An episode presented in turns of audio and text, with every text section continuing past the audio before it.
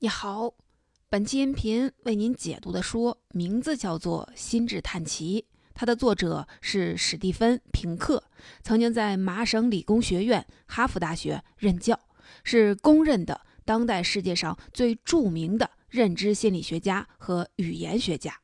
平克在认知心理学领域有多重要呢？假如把这个学科比作是一个商场，把其中的细分学科比作是商场里的店铺，比如有人研究语言学习，有人研究非理性行为，有人研究情感等等，那么平克就是这个商场的规划者。平克对于人类心智的研究，让心智这个模糊的话题从传统的神学、哲学层面的讨论中解脱出来，转向科学层面的解释。平克把抽象的情绪、情感、信念、想象都变成了具体的信息，把心智研究纳入到了神经科学，让虚幻的概念可以被测量、被研究。基于这个共识，才有了后来脑科学和神经科学的一系列成果。今天的这本书是平克著名的《语言与人性》四部曲之一。总的来说，这四部作品汇集了平克关于人的思考，也就是人的本质到底是什么。其他三本书《语言本能》《思想本质》和《白板》，咱们今天要说的这本《心智探奇》，主要讲的是人的心智究竟是什么，心智会带给人类怎样的能力。特别提醒，这本书最早写于一九九七年，书中的很多观点在今天已经不能算是最前沿的科学结论了。但平克的这些思想仍然值得去了解，因为它就像心智这个学科的一张总设计图，不管你在哪个局部施工、搞研究，揣揣着它，你就能时刻明白此时此刻自己在哪儿。简单说，它会给你提供一个识别心智这个大学科的全景框架。接下来，我将分成三部分为您分享平克的心智理论。第一部分，我们说说在平克看来，人类的心智究竟是什么。第二部分说的是人类心智打哪儿来，是如何产生的。第三部分，我们再简单说说这套心智系统的作用是什么。平克说：“正是心智赋予我们的能力，让我们成为现在的自己。”我们先来看第一个问题，在平克看来，人类的心智是什么？直接回答这个问题之前，我想先和您分享平克的一段话。在这本书的开篇，平克是这么说的：“为什么小说里有那么多机器人，生活中却一个也没有呢？我倒是很想花大价钱买一个机器人。”让他帮我收拾碗筷，或者给我跑腿儿。不过，在这个世纪里，我是没有机会了。恐怕下个世纪也是。当时是一九九七年。你看，在那个时代，强如平克这样的科学大牛也没有想到，在二十一世纪，打扫卫生、给人跑腿的机器人已经完全不是什么新鲜事儿了。然而，平克的这种预测并没有错。我们今天见到的这些机器人，甚至是人工智能，虽然可以完全人们赋予的任务，但远远不是平克想要的那种。平克所说的机器人，不是能完成指令的机器设备，而是让机器拥有人类的心智。但想要让人工智能拥有人类心智，这太难了。到目前为止，也没有见过谁能做得到。况且，让机器拥有人类心智，你总得先搞明白人类心智本身究竟是怎么回事儿吧？但就这一点，我们目前还差得很远。说了这么多，平克是想告诉我们两点：第一，人类的心智模式就像是一个黑箱，谁都没有打开看清楚过，它很复杂；第二，想要理解这么复杂的人类心智，还真就有一个突破口，那就是我们可以想象出一个完美的和人类一样的机器人。应该是怎样的？从这个角度出发，你就会发现，让机器拥有人类的心智，绝不仅仅是给机器安上一个只能够接受指令的某个具体装置。这样的机器人我们见多了，拥有人类心智的机器，一定是能够独立观察、推理、判断和思考的。拥有人类心机心智的机器，能够调动起身体的各个部分，共同完成任务。换句话说，想要让机器和人一样。需要的不是某个具体的类似人脑的器官，而是一套完备的系统。在平克看来，这也就是人类心智的本质。心智不是大脑，也不是我们各种思维活动。平克说，所谓心智，就是一套由计算器官组成的系统，它经过自然选择的设计，来解决我们祖先在茹毛饮血的生活中所面临的生存问题。这话听起来有点绕口，简单来说就是心智不仅仅是大脑，更是大脑所做的事情。也就是说，由大脑作为发起点的一套用来解决实际问题的系统。心智是一套计算系统，是平克心理智理论的出发点。下面我们就具体来说说平克所说的人类心智究竟是一套怎样的系统。回答这个问题之前，我有必要给你补充一下当时的背景。平克在写这本书的时候是一九九七年，从二十世纪七十年代开始，美国掀起了一场计算机革命风暴，逐渐影响到了世界各地。计算机技术和产业的兴起，带动了一大批科学技术的进步，也深深影响到了一代人的思维方式。比如，硅谷创业之父格雷厄姆就曾经说过：“我们生活中的一切都正在成为计算机。”平克也不例外，他也深受这种计算机思潮的影响，认为心智的这套运行系统也类似于计算机系统，而这个系统是我们进化来的。这就是平克关于人类心智的第一个理论——心智计算理论。到目前为止，在学界，这套理论仍旧是认知科学中最具有代表性核心理论之一，也是哲学领域中的研究热点。这种理论认为，自然界有一套自己的算法系统，人的心智现象就是这些算法的一种表现。在心智计算理论中，平克提出所谓的计算机隐喻，说的是人脑就像是一台计算机，人的认知过程和心理活动其实就是一种计算活动。计算机通过芯片、内存条来保存数据，我们的心智就主要依靠大脑的神经元来接受刺激、加工信息、做出反应。那这套心智模型具体是如何运转的呢？在平哥看来，这就像计算机接收了指令，然后进行处理一样。我们的心智把接收来的信息用不同的表征方式在大脑中进行加工，然后让我们做出具体的反应和行为，这也就是最后的输出阶段。注意，在这里有一个重要的概念。表征，平克认为，表征就是信息在我们头脑中的呈现方式，它相当于计算机中的存储的数据类型。举个例子，比如当我们听到“大象”这个词时，想到的就是一个体型巨大、有着长鼻子、大耳朵的哺乳动物的形象。体型巨大、长鼻子、大耳朵，都是我们头脑中对大脑的视觉图像的表征。你可能会问，平克究竟是怎么知道大脑是这么个运转方式的呢？总不会是拍脑门想出来的吧？当然，科学家们也做过一系列的实验，结果发现用这个模型来解释大脑的工作方式，还真就很合适。比如说，心理学家们做过这样一个关于人们的注意力和反应速度的实验。参与这个实验的志愿者们坐在一个屏幕面前，眼睛盯着屏幕，时刻保持着专注。因为每隔几秒，屏幕上就会有一对字母一闪而过。志愿者们被要求，当屏幕上出现相同的两个字母时，比如两个大写的 A 或者一个大写 A 一个小写 a 时，要马上按下一个正确键；而当屏幕上出现不同的字母，像是 A、B 时，就要快速的按下另一个错误键。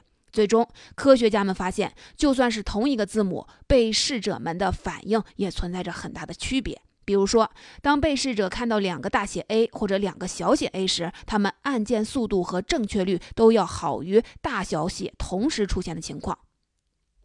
但是如果屏幕上先出现了一个字母，几秒钟后再出现另一个字母，让被试者判断是不是同一个字母时，结果就和字母的外形完全没有关系了。无论是两个大写 A 还是一个大 A 一个小 a，得到正确率和反应时间几乎没有什么差别。听到这儿，你可能还是很迷惑，这个实验结果说明了什么呢？平克认为，这个实验可以揭示出人脑中至少四种主要格式的表征，也就是信息在头脑中以一种怎样的形式存在。首先，第一种表征是视觉影像。人们刚刚接触到的一个信息时，会不自觉地在头脑中将它可视化，而且这个视觉形象就像是一个二维的、有模糊轮廓的图像。所以，当人们看到屏幕上同时出现两个大写 A 时，会毫不犹豫地按下正确键。这是依靠视觉表征做出的反应。但是，当我们有了足够的反应时间，就需要靠其他的表征来处理信息了。也就是为什么当两个相同的字母无论大小写分别先后出现时，人们判断时的正确率和反应时间都没有太大的区别。那么，其他的几种表征又都是什么呢？第二种表征是语音表征，就像我们心智中的播放器，我们除了通过视觉表征，还经常通过语音输入来接受信息。语音表征也是我们短期记忆的重要组成部分。当我们查一个电话号码时，都会默念几遍，能够暂时的记住。这个时候，信息在大脑中的存在方式就是语音表征。除此之外，还有语法表征，这是我们说话时的规则系统。平克和相当一部分语言学家都认为，我们大脑中有一套固定的语法规则，就像是计算机的默认系统。后来受母语环境影响，我们大脑中的语法规则就会逐项的稳定下来。学习外语的时候也是一样，当你开始学一门新语言时，往往会觉得不习惯，这就是因为你的头脑中还保留着中文的语法系统，你需要刻意的去调整原来的参数来适应这门外语。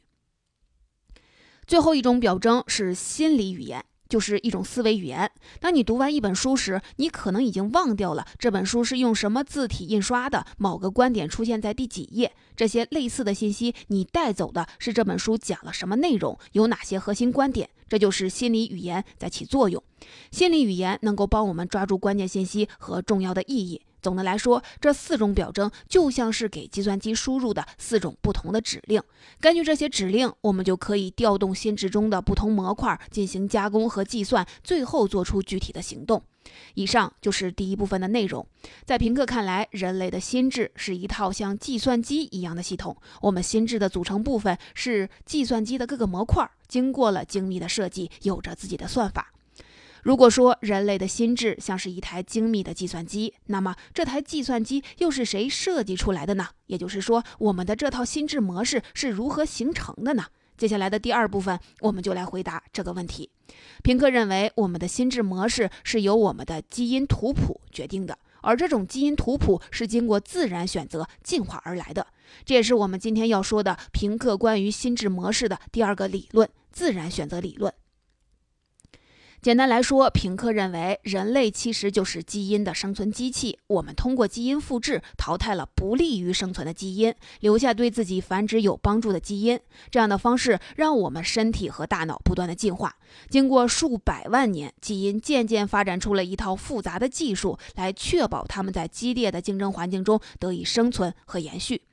说到这儿，咱们就自然而然地引出了一个问题：在进化过程中，基因本身是没有智慧的。他们只是在机械地复制自己。那人类这种高级的心智活动又是怎么产生的呢？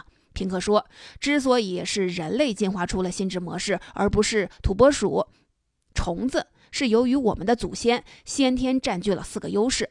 这四个优势让人类更早地进化出了因果推理能力，从而获得了高级心智。我们一个个的来说。帮助心智进化的一个因素是我们的视觉系统。作为灵长类动物，在感知外部世界时，一个最重要的途径就是通过眼睛来看。科学家们发现，像恒河猕猴这样的动物，它们的一大半的脑。大脑都是分配给视觉的。那对于心智进化来说，视觉怎么就比其他的感官更占有优势呢？平克认为，视觉帮助我们建立了立体感，用两只眼睛观察点的不同来感受深度。有了这种能力，你就可以在树上灵活的移动，可以准确的计算自己和猎物之间的距离。同时，眼睛还能分辨不同的颜色，通过食物外表，比如果实的颜色是鲜艳的还是深灰色的，就能判断该不该吃。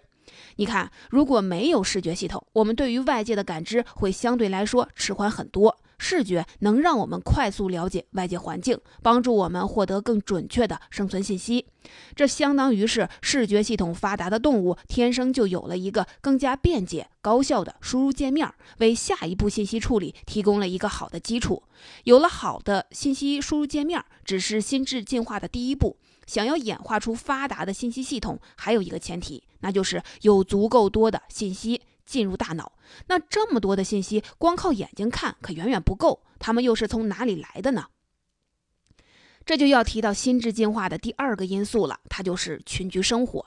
群居生活的好处很明显，它让我们的祖先可以有效地保护自己，最大程度上避免独自面对天敌的攻击。它还可以提高觅食的效率，通过分工合作获得更多的食物。但对于心智进化来说，这些都不是最重要的。群居生活给我们的心智进化带来的最大好处是，信息的价值得到了成倍的增加。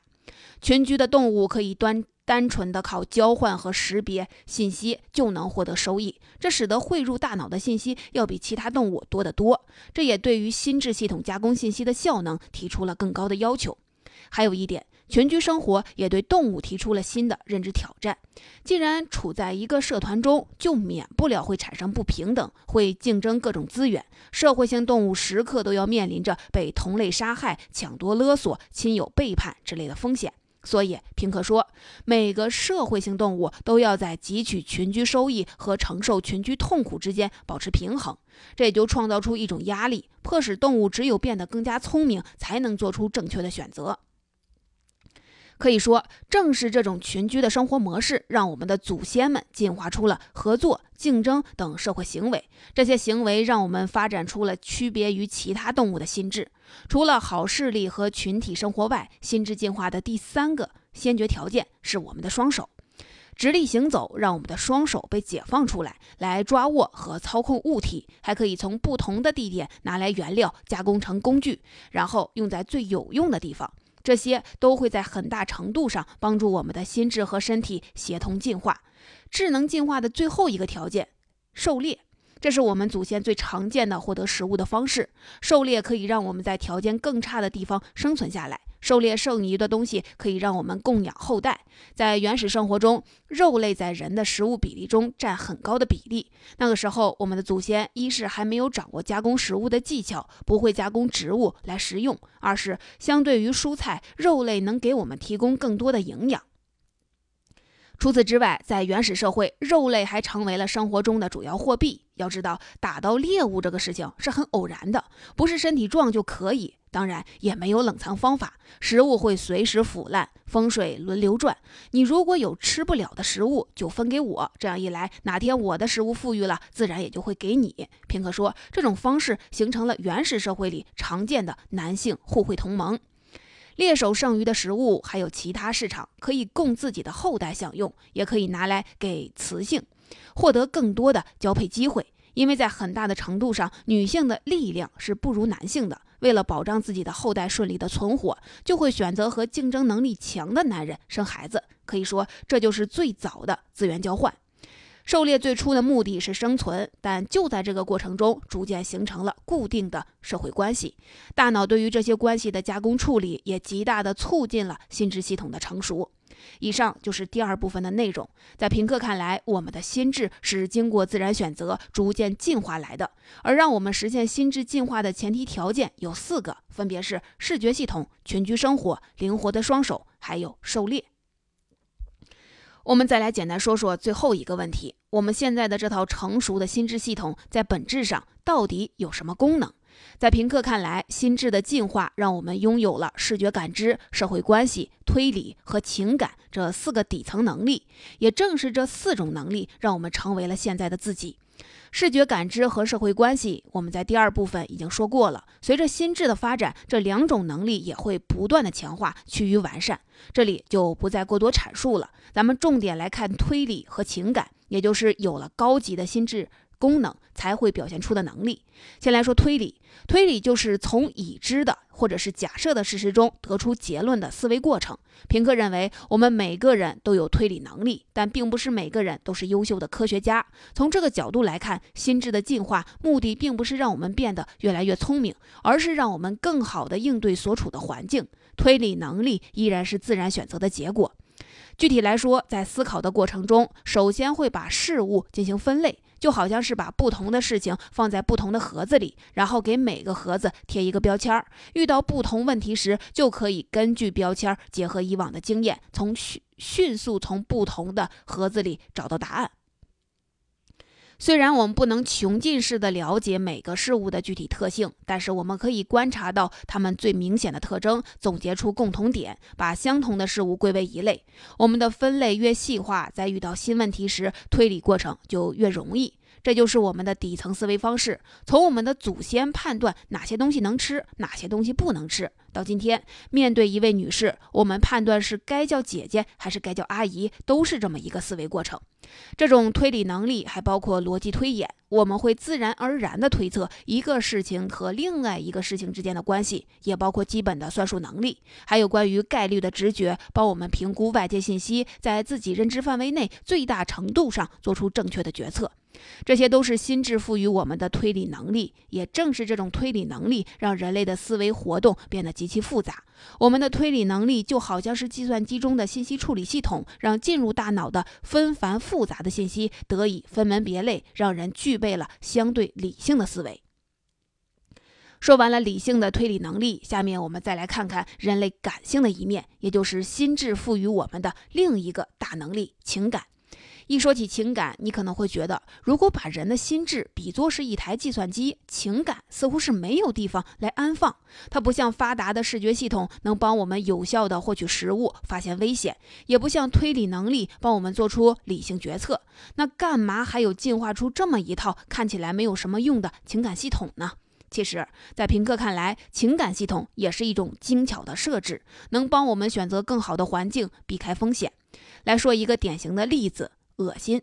你平时看到蛇、毛毛虫、蜘蛛或者是一些腐败的东西、粪便、呕吐物，肯定或多或少都会觉得不舒服。但是，这种恶心的表现，恰恰是人类演变过程中进化出的一种非常重要的情感特征。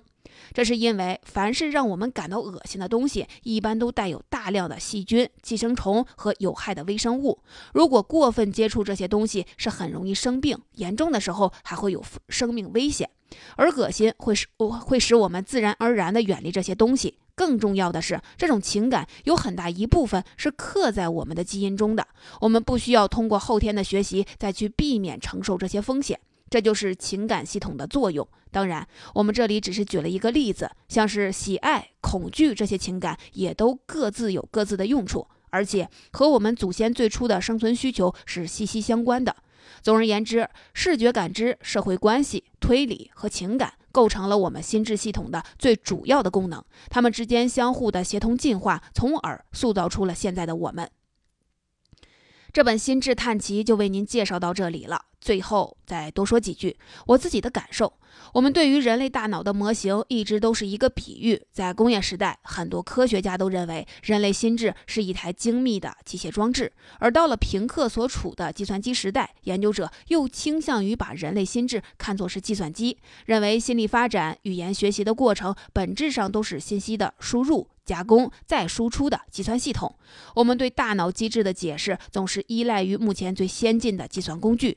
所以我很好奇，当更新一代的计算工具，比如大家热议的量子计算机，甚至是我们现在还无法想象的计算工具出现时，对于人类的大脑一定会有更加颠覆的理论模型。这么看来，仅仅研发工具的过程，就在拓展我们对于心智的认知。